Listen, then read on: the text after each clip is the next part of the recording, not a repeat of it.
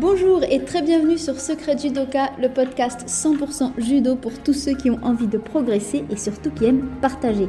Je suis Pascaline Magne et si vous appréciez pouvoir écouter du judo, que ce soit en voiture, dans le métro, en cuisinant, en faisant du ménage ou en repassant ou que sais-je, n'hésitez pas à en parler autour de vous, à en parler à d'autres judokas pour m'aider à le développer et à continuer à vous proposer des épisodes. Le tabou des règles au judo, ce n'est pas qu'une histoire de filles et c'est ce que j'aimerais vous montrer dans cet épisode. Alors, règles, filles, tabou, ce sont des mots qui vont bien souvent ensemble, mais qui sont trop rarement en tout cas associés à judo, entraînement, partenaire, ces mots de notre quotidien. Pourtant, c'est bien là. Une jeune adolescente qui a mal au ventre et qui est plus fatiguée que d'habitude ou qui reste même en retrait du cours sur un certain soir. Une autre judokate qui souffre de douleurs à la poitrine durant les autres et qui grimace tout en souffrant en silence parce que c'est comme ça et on n'a rien à dire ou encore une absence de cette passionnée qui préfère manquer le cours une semaine par mois plutôt que d'avoir à faire randorer au sol. Les exemples sont nombreux et à quelques exceptions près dont on parlera dans cet épisode, le cycle menstruel des filles au judo n'est jamais pris en compte dans les entraînements et les filles se débrouillent ben, comme elles peuvent. Alors, est-ce que c'est par manque de connaissances, par gêne, par idées reçues aussi qui circulent? Sûrement un peu de tout ça, mais une chose est sûre, c'est que c'est un sujet qui est peu, voire jamais abordé euh, dans nos clubs de judo. Pourtant, des questions se posent et preuve en est de cet épisode puisqu'il a été fait à la demande d'un lecteur que je remercie beaucoup, un lecteur qui est par ailleurs professeur et qui rencontrait des, peut-être pas des difficultés, mais en tout cas des questionnements par rapport à certaines de ces judokates qui avaient leurs règles. Il m'a dit, ça serait peut-être pas mal que tu fasses un article là-dessus et que ça se diffuse. Je lui ai dit, excellente idée et je le remercie d'autant plus que moi-même j'en ai énormément appris. Alors, comme je le disais en introduction, c'est un sujet qui concerne les filles autant que les enseignants et partenaires, hommes ou femmes. Donc, j'y tiens dès, cette, dès ce début de cet épisode à dire attention, ce n'est pas un contenu réservé aux judokates, c'est vraiment à tous, à toutes. L'objectif, il est simple, c'est de parler du sujet des règles pour les filles en toute franchise, sans tabou, afin de 1. permettre aux judokates de mieux gérer et d'améliorer leur entraînement, surtout pour les adolescentes, hein, on est toutes passées par là, mais aussi pour les adultes débutantes en judo qui découvrent bah, sur les premiers temps cet aspect aussi. 2. Aider les enseignants, enseignantes, hommes ou femmes, hein, peu importe tous, à aborder le sujet sereinement et à adapter les entraînements pour les filles concernées. Et puis trois, de proposer aux partenaires, aux hookés, qu'ils soient hommes ou femmes, de s'adapter eux aussi, elles aussi, euh, comme elles s'adaptent aux plus âgés, aux plus légers ou que sais-je, au grade inférieur, et eh bien de s'adapter aux filles qui sont dans des moments difficiles par rapport à leurs règles. Il me semble que ça fait partie des principes fondateurs du judo, l'adaptation à chacun qui garantit une pratique aussi agréable que pertinente, efficace pour nos progrès. Alors pour finir cette introduction, sachez que justement parce que le sujet est assez tabou et que bah, finalement j'avais que ma propre expérience en référence, j'ai demandé des témoignages, d'ailleurs je remercierai à la fin euh, tous ceux qui en ont apporté, essentiellement à des filles mais aussi à des hommes. Et avec quelques recherches supplémentaires, ben, j'ai vite compris que le sujet des règles pour les filles au judo, c'était loin d'être simple avec juste un ou deux éléments. Au contraire, c'était fait de beaucoup d'éléments différents tant il y avait de situations, de ressentis, de problèmes ou de propositions de solutions. Donc vous verrez sur la forme écrite de cet épisode que vous pouvez naviguer dans l'article selon la thématique qui vous intéresse et pour cette forme orale, eh bien, on va faire les choses dans l'ordre et on va commencer par tout ce qui concerne les douleurs. À chaque fois, je m'adresserai aux judokates féminines qui sont concernées, aux entraîneurs et aux partenaires. Concernant les douleurs, au ventre, à la poitrine, qu'elles soient légères, qu'elles soient vives, toutes les filles ne sont vraiment pas logées à la même enseigne. Et pour une même personne, en plus, ces douleurs peuvent aussi évoluer selon les jours ou même selon les cycles dans l'année. Donc il n'est pas toujours facile de savoir ce qu'on va vivre exactement tel euh, mercredi à 18h quand ce sera l'entraînement. Et ça, c'est déjà une difficulté à prendre en compte, c'est qu'il n'est pas toujours évident d'anticiper. D'autant que, et c'est important de le noter, les douleurs peuvent aussi se présenter avant les règles. Ce sont des symptômes euh, qu'on appelle prémenstruels et qui sont fréquents. Donc c'est pas forcément pendant les règles qu'on a des symptômes liés au cycle menstruel. Donc si chaque fille est différente, on est toutes concernées. 1. Le bon réflexe de la vie médicale. Ça semble évident, mais je préfère vraiment le dire. Justement parce que le sujet des règles est tabou, il y a beaucoup de filles qui pensent que c'est normal d'avoir très mal au ventre et que euh, voilà, c'est comme ça, il n'y a rien à faire. Eh bien, c'est pas tout à fait vrai. Les douleurs au ventre, par exemple, peuvent révéler une endométriose. Il faut savoir que c'est une maladie qui touche une femme sur dix et d'aller voir un médecin, eh bien, ça peut vraiment régler le problème. Il y a eu d'ailleurs dans les témoignages une femme qui a dit qu'au début elle avait très mal au ventre, elle a réglé ça par une simple visite à son médecin. Donc c'est vraiment très important de consulter son médecin pour lui en parler. Des solutions existent et je m'adresse aux plus jeunes qui ne seraient peut-être un petit peu apeurés d'aller rencontrer un gynéco. Sachez que vous pouvez tout à fait parler de vos douleurs à votre médecin généraliste. Par ailleurs, petite euh, suggestion ou idée, on pourrait imaginer que chaque club organise au moins une fois dans la saison, par exemple, la vue d'un médecin qui pourrait rencontrer les judokas quels qu'ils soient, mais du coup incluant les judokates, les jeunes judokates qui sont réglés, euh, qu'ils souhaitent en privé. Dans l'un des témoignages, un club a mentionné que c'est ce qu'ils organisaient. Chaque saison, ils faisaient venir un médecin qui s'adressait d'abord à l'ensemble des judokas sur différents sujets, puis qui se mettait à disposition en privé pour recevoir ceux qu'ils souhaitaient. Et je pense que ça peut être une très bonne idée pour nos jeunes filles, mais d'ailleurs aussi pour les moins jeunes qui en auraient besoin. Je vais conclure ce premièrement sur le médical assez rapidement parce que je ne suis pas du corps médical, donc je ne peux absolument pas en dire davantage, mais ça me semblait vraiment très important de commencer par ça, échanger avec un médecin sur les douleurs que l'on peut ressentir encore une fois avant ou pendant ces règles, eh bien pour moi c'est vraiment une étape incontournable qui garantit la bonne santé à court et long terme et ça, notre bonne santé, c'est ce dont on a le plus besoin pour être performant au judo. 2. Je m'adresse aux partenaires sur la question de s'adapter. Et pour s'adapter, il faut avant tout communiquer. Les douleurs à la poitrine, par exemple, qui concernent beaucoup de femmes, peuvent être vraiment gênantes lorsqu'on est hooké pour un partenaire qui travaille Seonage, Uchimata, tous les mouvements de dos. En fait, ça compresse la poitrine et ça peut faire très mal. Ou encore au sol, la prise en immobilisation peut vraiment être douloureuse. En fait, tout ce qui va appuyer sur la poitrine va faire mal. Alors, pourquoi ne pas simplement demander à son partenaire homme ou femme, d'adapter son judo ce jour-là, sans même lui dire que c'est lié aux règles. On peut lui dire tout simplement, ça te va si tu travailles tes techniques de jambes aujourd'hui euh, Ou encore, euh, on peut faire un randori thématique sur les étranglements et les clés de bras ce soir De cette contrainte d'adaptation initiale peuvent naître de très belles opportunités de travail et de progression. Et d'ailleurs, c'est le principe du judo. Donc, soyez imaginatif, créatif, communiquez avec votre partenaire et demandez-lui pour ce soir-là, cette semaine-là, de travailler un judo qui vous permet, vous, d'éviter d'avoir mal, par exemple, à la poitrine. Et de l'autre côté, bah, quand on est partenaire, n'oubliez pas le traditionnel euh, ça va là, je te fais pas mal, ou tout simplement le ça va qu'on fait souvent en début d'exercice. Je suis sûre que vous le faites naturellement avec par exemple un moins gradé, ou un plus léger, ou un plus jeune. Alors pourquoi pas avec une fille ou une femme? En fait, on n'a pas besoin de savoir si elle a ses règles ou pas pour lui poser la question. Et d'ailleurs, j'ai presque envie de dire que de manière générale, demander à son hockey si tout va bien devrait être une habitude euh, naturelle et régulière. Numéro 3, l'entraînement intelligent qui rend performant. Alors là, je m'adresse peut-être plutôt aux enseignants. Euh, quand on regarde bien au judo, c'est assez naturel en fait de proposer des variations d'entraînement selon chacun. Le professeur, il va pas imposer les six randories du cours, par exemple, à une ceinture blanche qui vient d'arriver.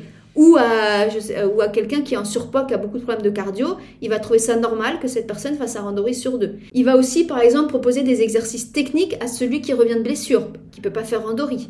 Euh, il va pousser le jeune compétiteur en pleine forme à en faire davantage. Donc, en fait, de façon assez naturelle, on adapte un cours collectif au cas particulier qu'on a dans ce cours. Et c'est la chance qu'on a, c'est qu'un cours de judo, ça a cette souplesse d'adaptation de l'entraînement selon les cas. Alors pourquoi ne pas avoir cette même approche vis-à-vis des filles réglées qui ont des symptômes gênants? On pourrait par exemple imaginer qu'il y ait toujours une corde à uchikomi ou un atelier souplesse ou je ne sais quel matériel dans un coin euh, du dojo, identifié comme le coin d'entraînement alternatif, je ne sais pas quel nom faudra lui trouver, et ce serait un coin qui serait disponible pour tous ceux qui ne peuvent pas faire randori ou même uchikomi peut-être, et qui du coup montrerait qu'ils vont s'entraîner autrement, sans quitter le cours, euh, sans s'absenter, sans se mettre en retrait, ils seraient toujours dans la dynamique et ils continueraient à s'entraîner. Et parmi ces gens-là, bah, il y aurait autant des blessés que des fatigués, que des filles réglées qui à ce moment-là euh, préfèrent travailler de cette façon-là. On pourrait penser que ce soit aussi naturel pour l'enseignant de gérer certaines filles repérées comme sensibles aux règles, comme il gère euh, le jeune minime qui est en pleine croissance ou l'adulte qui est en surpoids et manque de cardio dont je parlais tout à l'heure. Cet enseignant, il serait alors source de solutions et d'accompagnement pour la judocate en question. Et celle-là, la judocate, elle pourrait progresser de façon optimale avec un entraînement ajusté toute l'année. Donc ça, ce serait vraiment le rêve. En fait, pour moi, c'est super important de mettre le cadre et les conditions, et ça vient de la part de tout le monde, j'en parlerai à la fin, mais c'est autant de la part de l'entraîneur que de la judoka elle-même, que des partenaires, de permettre au judoka de continuer à s'entraîner, même de façon différente, parce que c'est ça qui va garantir sa, progression physique, on n'arrête pas l'entraînement, technique, mais aussi mentale, et ça c'est super important. Numéro 4, rester dans le mouvement. Alors, il est possible que les douleurs soient vraiment trop vives pour monter sur un tatami. Là encore, je renvoie vraiment au conseil d'aller consulter un médecin. Mais néanmoins, si ça devait arriver, eh bien rester à la maison, ça ne veut pas forcément dire euh, rester dans son canapé et rien faire ou perdre son temps et ne pas du tout progresser en judo. En fait, il y a mille choses à faire pour avancer en judo, des choses un petit peu alternatives dont on a moins l'habitude, mais justement, c'est l'occasion de les tester. Donc, j'ai pris quelques exemples. Euh, par exemple, il y a tout ce qui est exercice physique doux. Alors il y en a qui, dans les témoignages, il y en a qui disaient qu'ils pouvaient faire du renforcement musculaire. Pour d'autres, ça va être encore un peu trop difficile par rapport aux douleurs. Donc on va plutôt partir sur des assouplissements. Je vous mettrai d'ailleurs en description une vidéo qui vous propose des assouplissements. Euh, deuxième exemple, on peut lire, ça paraît surprenant, mais lire une lecture qui nous inspire, qui nous motive. Moi, par exemple, j'ai adoré, j'aime beaucoup en général lire les biographies, mais j'ai adoré la biographie de Lucie Décosse et aussi celle écrite sur David Larose. Je vous mettrai aussi en description euh, les liens parce que j'en parle sur le blog Secret du Doka. Euh, donc ça, ça peut tout à fait inspirer, on peut tirer des choses de ces biographies. On peut se faire une petite séance d'analyse de combat sur vidéo, Là encore, un petit lien si vous voulez des outils pour le faire, mais ça peut vraiment aussi faire progresser de prendre ce temps-là, puisqu'on ne peut pas bouger, pour aller regarder en vidéo euh, ce qu'on peut faire pour son judo. Encore un autre exemple, c'est tout simplement un ou des exercices de préparation mentale. Là aussi, j'ai encore écrit des articles à ce sujet. Bref, il y a pas mal d'idées à faire dans son canapé. Ce qui est intéressant, c'est que euh, si on est bloqué chez soi pour des douleurs, et d'ailleurs ça vaudrait aussi pour les blessés, c'est de tout de même conserver le créneau habituel de judo et construire du coup son propre temps de travail en fonction de ses objectifs judo du moment. Et ça c'est super intéressant parce que en plus de quand même avancer d'une façon ou d'une autre, et eh ben mentalement c'est ce que j'appelle on reste dans le mouvement. On n'est pas out, on n'est pas en stop, on reste dans le mouvement et on garde aussi la discipline de l'entraînement, c'est-à-dire de s'y mettre à l'heure et de tenir l'heure complète ou les trois quarts d'heure selon ce qu'on a fixé, même si c'est différent du fait de son état physique. Alors après la grosse case des douleurs, il y a celle de la fatigue. Donc tout comme la douleur, chaque fille aura vraiment ses particularités, autant dans les symptômes que dans le moment où la fatigue peut apparaître.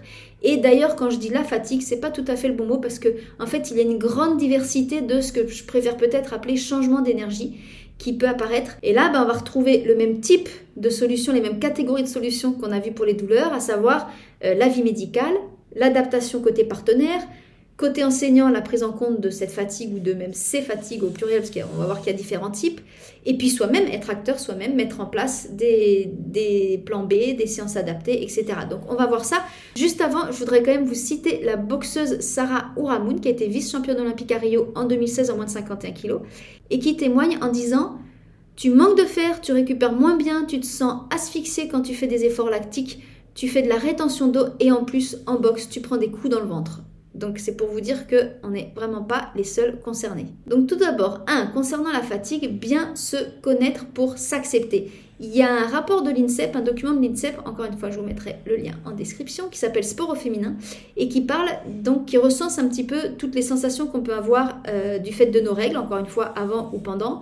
Euh, on parle de jambes lourdes, donc du coup de facto de déplacement moins rapide par exemple, de crampes plus fréquentes, de maux de tête, de troubles de sommeil aussi qui du coup gênent la pleine récupération.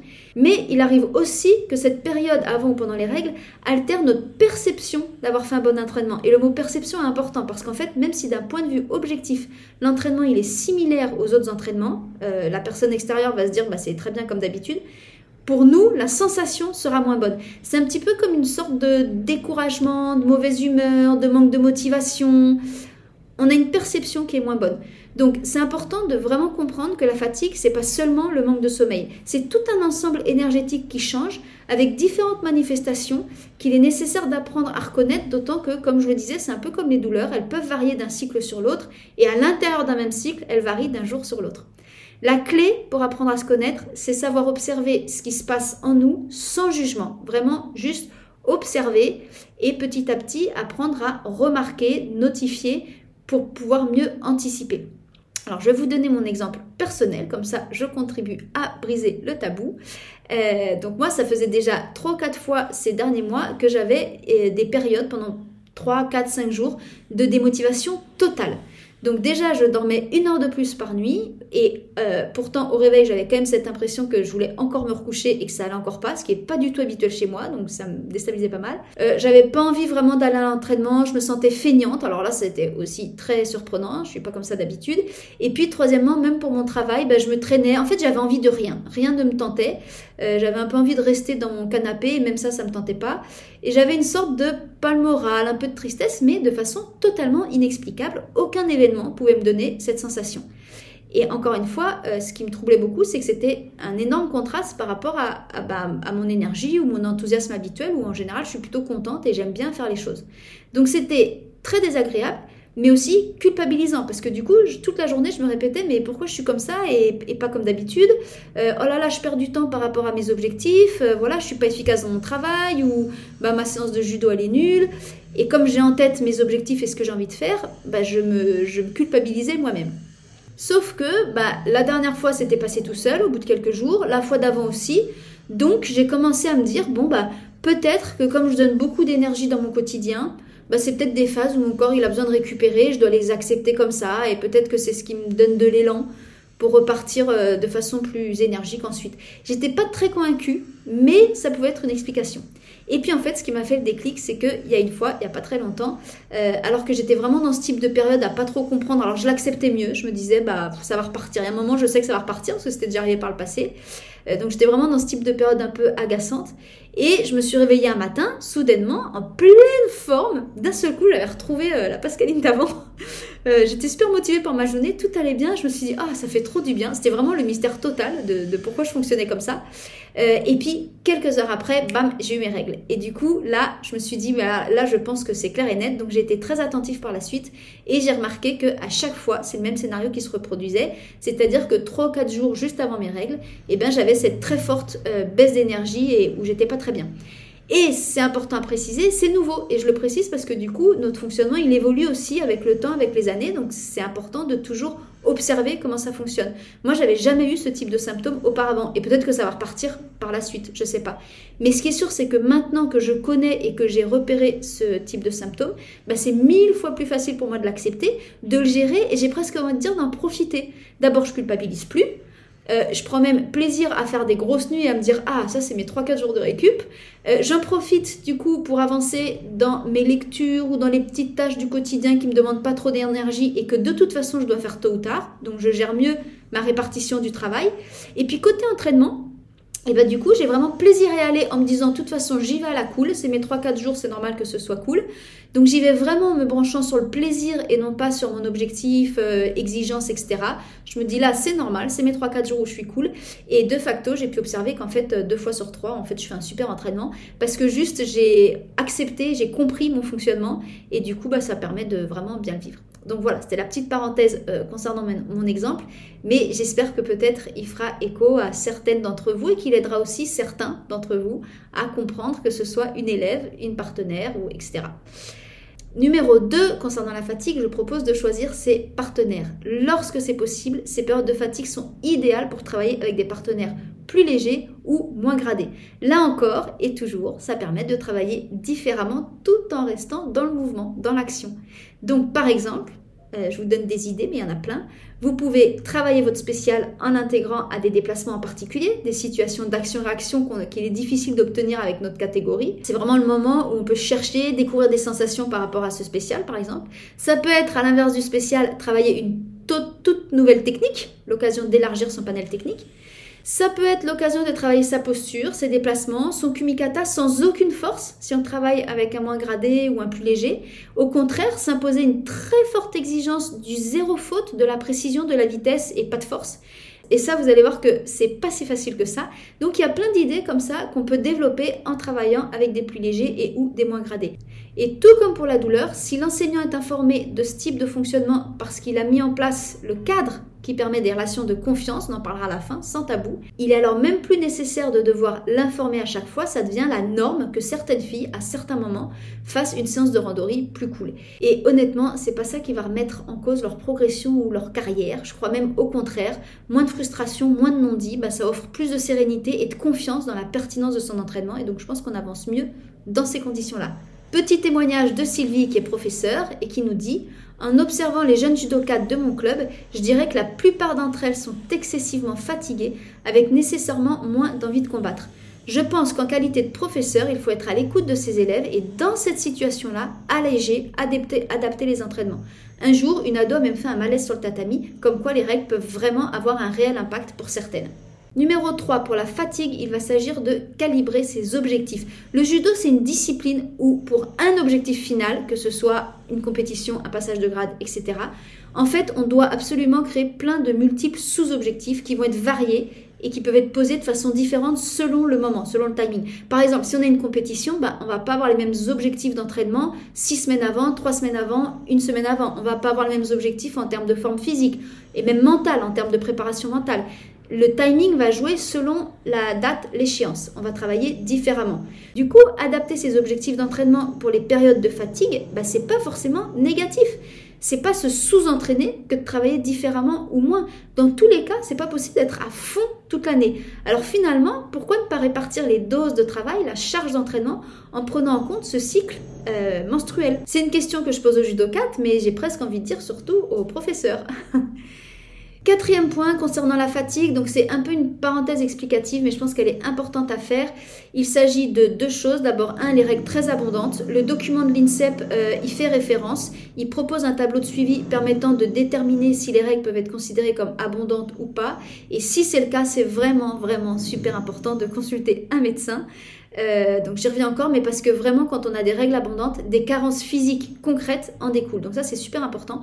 Et l'autre point c'est l'inverse, l'absence de règles. Donc ça c'est surtout, je m'adresse aux compétitrices ou en tout cas aux judokates qui s'entraînent de façon intensive. Euh, il faut savoir que la forte demande énergétique peut bloquer entre guillemets les règles. En fait, quand le corps n'a pas assez d'énergie, qu'il est en sous ouais, sous énergie, il choisit de ne plus fonctionner du côté des, des ovaires et donc il n'y a plus de règles pour se concentrer uniquement sur les fonctions vitales. Sauf que ça, c'est un fonctionnement qui est euh, dangereux, on peut dire, euh, surtout s'il dure dans les mois. Donc si vous n'avez pas vos règles, chère jeune fille, chère femme, euh, il est impératif de consulter un médecin parce que ça révèle vraiment que votre corps est en difficulté, notamment au niveau du taux d'ostrogène qui est trop bas, puisqu'il n'y a pas de règle. Et ça, il faut savoir qu'un taux d'ostrogène trop bas, par exemple, ça augmente le risque de lésions osseuses, de fractures, de stress, etc. Donc c'est tout un équilibre, mais c'est vraiment super important. Euh, les règles, ça peut paraître pénible pour les femmes, je le conçois, mais c'est vraiment le premier signe d'un corps en bonne santé. Et notre corps, c'est notre premier outil. D'être bien réglé, c'est-à-dire avec des règles régulières, pas trop abondantes, qui font pas mal, etc. Euh, voilà, c'est un, très bon indicateur sur le fonctionnement de son corps, ce fameux corps dont on se sert pour le judo au niveau des muscles, du cardio, tout ça, tout ça c'est lié, donc c'est important de le prendre en compte. Alors on a fait les douleurs, la fatigue, euh, rapide, troisième point sur la prise de poids qui est vraiment importante puisque en plus du fait qu'on puisse se sentir ballonné ou un peu grossi, le fait est que le cycle menstruel peut entraîner des prises de poids, encore une fois, avant ou pendant les règles. Beaucoup de filles qui témoignent parlent d'environ 1 kg, mais évidemment ça peut varier, ça peut être un peu moins, un peu plus. D'autres filles habituées à perdre 1 kg par exemple en 5 jours, elles le savent, euh, dès qu'elles le veulent, elles savent qu'elles peuvent perdre 1 kg en 4-5 jours par exemple, bah, racontent que euh, lorsqu'elles sont en période de règles avant ou pendant, il leur est presque impossible de perdre ne serait-ce que 100 grammes malgré tous leurs efforts, malgré le fait d'aller courir, etc. C'est comme si le corps il bougeait plus de son poids quoi qu'il arrive. Euh, donc tout ça il faut le prendre en compte particulièrement évidemment pour les compétitrices qui sont soumises à la pesée. Si on ne fait pas de compétition, qu'on n'a pas de pesée, on va moins s'en rendre compte, mais c'est quand même important de le savoir. Donc premièrement, au niveau du régime alimentaire, toujours ce même document de l'INSEP, hein, dont je vous mets le lien en description, déconseille vraiment de changer son régime alimentaire par rapport à son cycle menstruel. C'est-à-dire que la prise de poids qui apparaît du fait de son cycle, de ses règles, doit être laissée entre guillemets telle qu'elle parce qu'elle va se supprimer d'elle-même. Donc il n'y a vraiment pas lieu de modifier son alimentation en fonction de son cycle, ce qui voudrait dire en plus modifier tous les mois. Donc ça a priori niet, c'est pas la peine. Alors après vous allez me dire en cas de peser exactement sur la période où on a pris notre kilo ou où on n'arrive pas à le perdre, comment faire? Je ne suis pas sûre qu'il y ait de solution euh, miracle.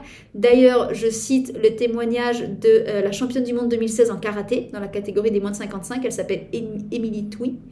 Et elle dit, euh, c'est horrible, une fois en compétition, j'ai dû aller courir car j'avais pris 2 kilos, alors que deux jours après, j'étais à 3 kilos en dessous du poids requis.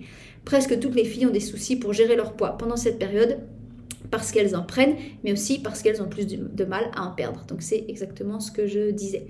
Euh, la deuxième chose sur cette question de gestion du poids euh, liée aux règles, bah, c'est par rapport aux coachs, le fait que les coachs en soient informés. Dans les clubs compétiteurs dans lesquels je me balade, je vois souvent des pesées en fin de cours lorsqu'une compétition approche particulièrement, mais même certains euh, toute l'année. Et ça permet aux coachs, à l'entraîneur, aux professeurs de suivre les jeunes, et moins jeunes d'ailleurs aussi, et que eux aussi puissent savoir où ils en sont. Mais c'est vrai que sais rarement associé, en tout cas de ce que je vois, à une réflexion et une prise de conscience par le judoka, la judokate lui-même, euh, de son fonctionnement.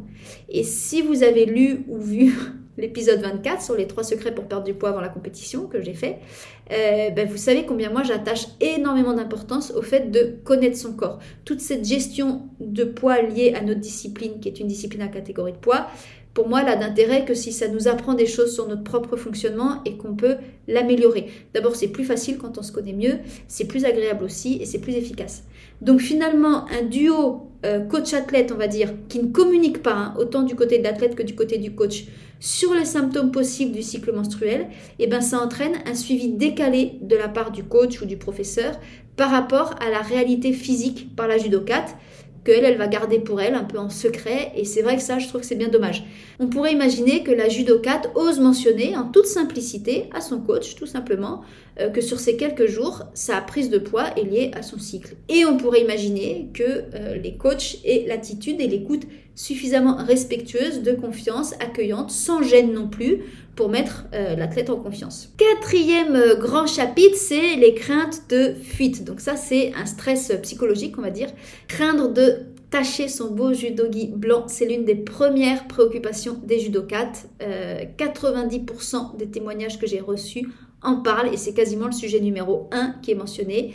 Et ces craintes, elles affectent indirectement la qualité de l'entraînement parce que franchement, quand on est préoccupé, quand on ne sait pas si on transpire ou si c'est une fuite, quand on n'ose pas tous les mouvements, quand on évite même peut-être les randonnées au sol, voire même quand on ne vient pas au judo tout court parce que c'est trop stressant, et eh bien forcément ça impacte l'entraînement. Pourtant là, il y a vraiment plein de solutions testées et éprouvées qui existent. Encore une fois, merci à tous les témoignages parce que ça a permis vraiment de faire un panel assez large. Donc voilà toutes les astuces de filles que je répertorie ici. Bon, d'abord, il faut savoir, et c'est important aussi d'en prendre conscience, surtout pour ceux qui ne connaissent pas cette problématique, les protections pour les règles n'ont pas toutes la même efficacité, elles n'ont pas toutes le même coût, et ça c'est important à prendre en compte, et elles n'ont pas toutes le même confort. Voilà. Et ça va être encore une fois au cas par cas. Chacune va essayer de trouver son équilibre avec ces trois variables, l'efficacité, le coût, le confort. Alors bien sûr, tout le monde connaît a priori les tampons, les serviettes hygiéniques, mais il existe aussi des serviettes en tissu, il existe aussi les culottes menstruelles. D'ailleurs, euh, vous savez que Clarisse Afganenou a fait, euh, en a parlé, a, soutenu une campagne de publicité pour ces culottes menstruelles. Dans les témoignages, il y a plusieurs filles qui disent qu'elles sont plus efficaces que les serviettes hygiéniques, par exemple, qu'il n'y a pas de fuite et que c'est vraiment très efficace. Euh, et je fais une autre parenthèse sur le témoignage de Clarisse Afganinou qui montre vraiment, lorsqu'elle parle de ses culottes menstruelles, bah forcément elle est amenée à parler des règles. Donc je trouvais ça assez intéressant qu'une championne de son niveau puisse briser le tabou et montrer aussi que c'est une réalité qu'elle a à gérer. Et je trouve que euh, j'avais vu une de ses interviews, on voit vraiment, vraiment l'ampleur du chemin à faire parce qu'elle le dit elle-même, j'ai noté. Si on a nos règles, on fait avec. Parfois, on a des douleurs, on ne se sent pas très bien, mais on s'entraîne pareil. Il n'y a pas de changement au niveau des entraînements et je pense que les entraîneurs ne le savent même pas.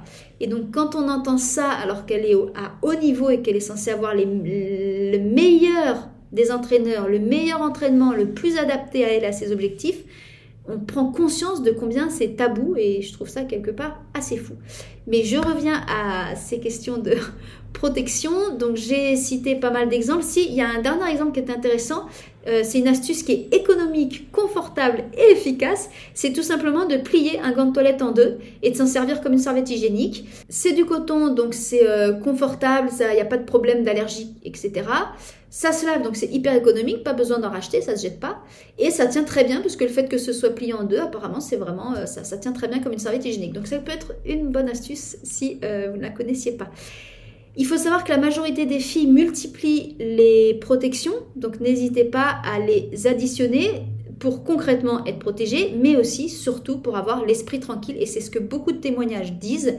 Euh, en fait, elle multiplie les protections, par exemple un tampon plus la serviette hygiénique, et elle rajoute un short ou un legging noir euh, sous le kimono, comme ça elles sont vraiment sereines, elles savent que même s'il y a trois petites gouttes qui sortent, eh ben, ça ne va pas sur le judogi blanc, ça va dans le, dans le short, et du coup on est complètement sereine au niveau euh, psychologique, on n'est pas stressé d'être taché.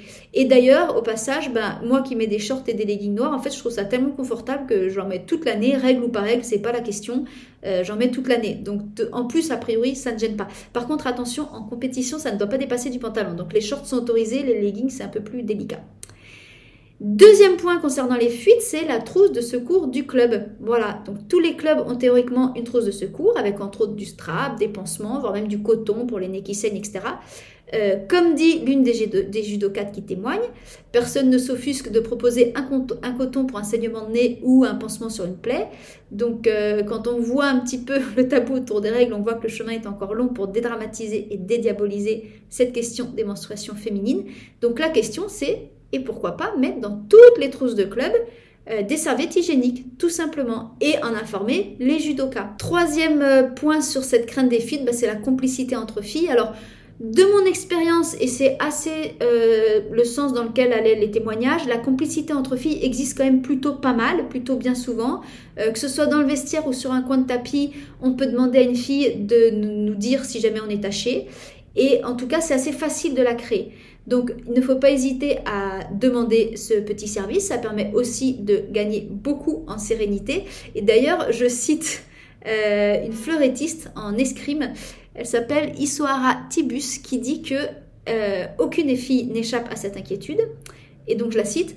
On se demande parfois mutuellement de regarder son pantalon pour voir s'il n'y a pas de tache, ça m'est déjà arrivé d'ailleurs.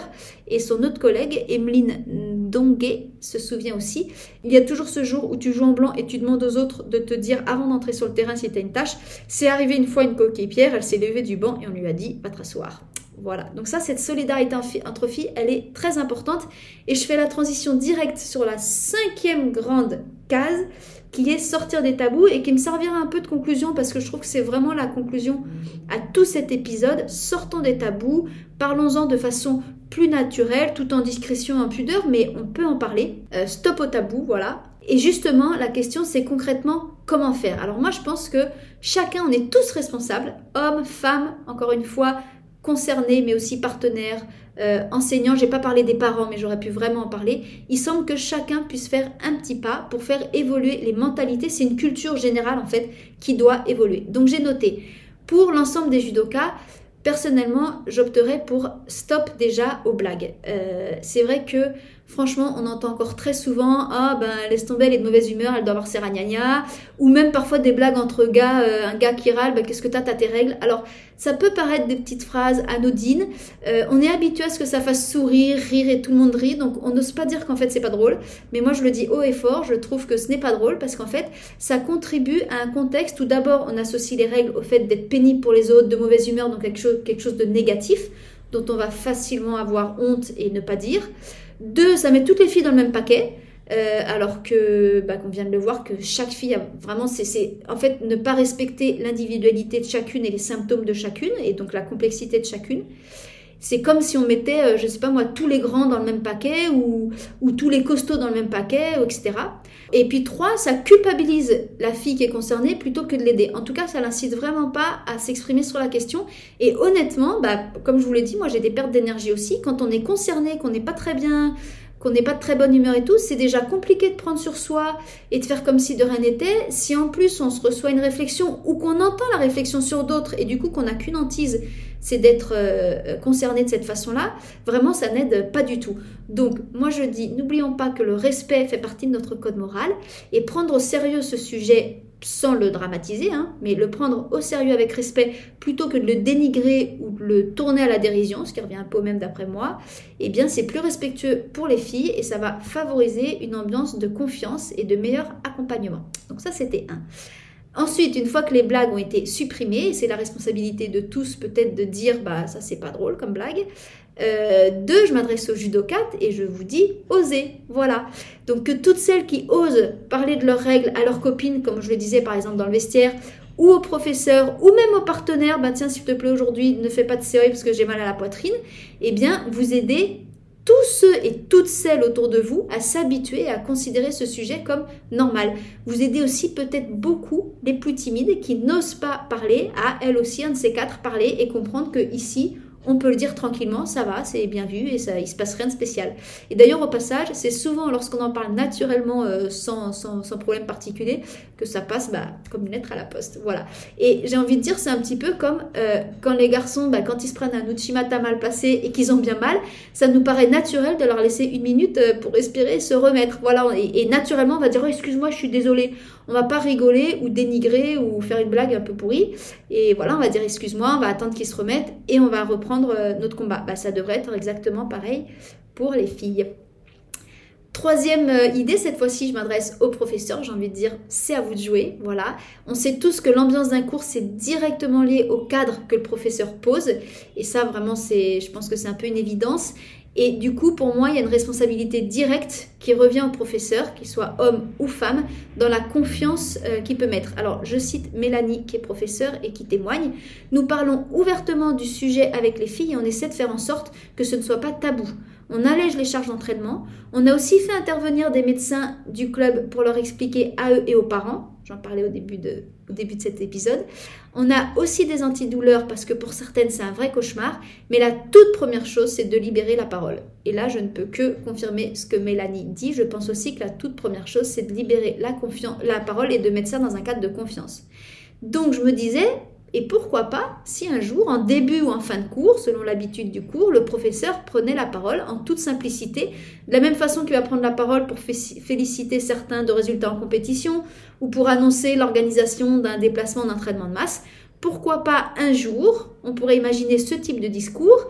Euh, ce soir, j'aimerais vous dire à vous, filles comme garçons, et ce sera sûrement la première fois que vous l'entendez, euh, mais vous savez qu'au judo, on s'adapte à son partenaire et que la toute première règle, c'est que chacun puisse venir pratiquer avec plaisir et efficacité pour sa progression. Et c'est quelque chose auquel je tiens beaucoup dans mon cours. Dans ce cours, on a des filles qui peuvent se retrouver à gérer avec plus ou moins de difficulté leur cycle menstruel, c'est-à-dire les règles, hein, pour parler franchement avec des mots que vous connaissez. Donc j'aimerais vous demander à chacun, fille comme garçon, de prendre soin les uns des autres, d'être à l'écoute entre vous. J'aimerais aussi préciser que la trousse de secours du club peut dépanner si besoin. Il y a des serviettes hygiéniques si un jour vous en aviez besoin. Euh, enfin, sachez le plus important que je suis moi-même à votre écoute, attentif à votre état de fatigue ou à vos douleurs. Donc de la même manière qu'en tant qu'adolescent, vous pouvez avoir des variations d'énergie parce que vous grandissez vite ou etc. ou parce que vous avez trop de devoirs, il ne faut pas hésiter à me le dire mesdemoiselles. N'hésitez pas à signifier si vous êtes fatigué ou que vous vous sentez un peu moins bien sur cette semaine, de manière à ce qu'on adapte votre entraînement au mieux et que vous puissiez continuer à venir pratiquer avec plaisir. Et n'hésitez pas non plus à en parler à vos partenaires pour que eux aussi apprennent à s'adapter. Voilà, je rappellerai ce genre de message régulièrement et encore une fois, soyez attentifs, prenez soin les uns des autres, c'est important dans mon cours, j'y tiens, ça fait aussi partie de notre code moral du judo.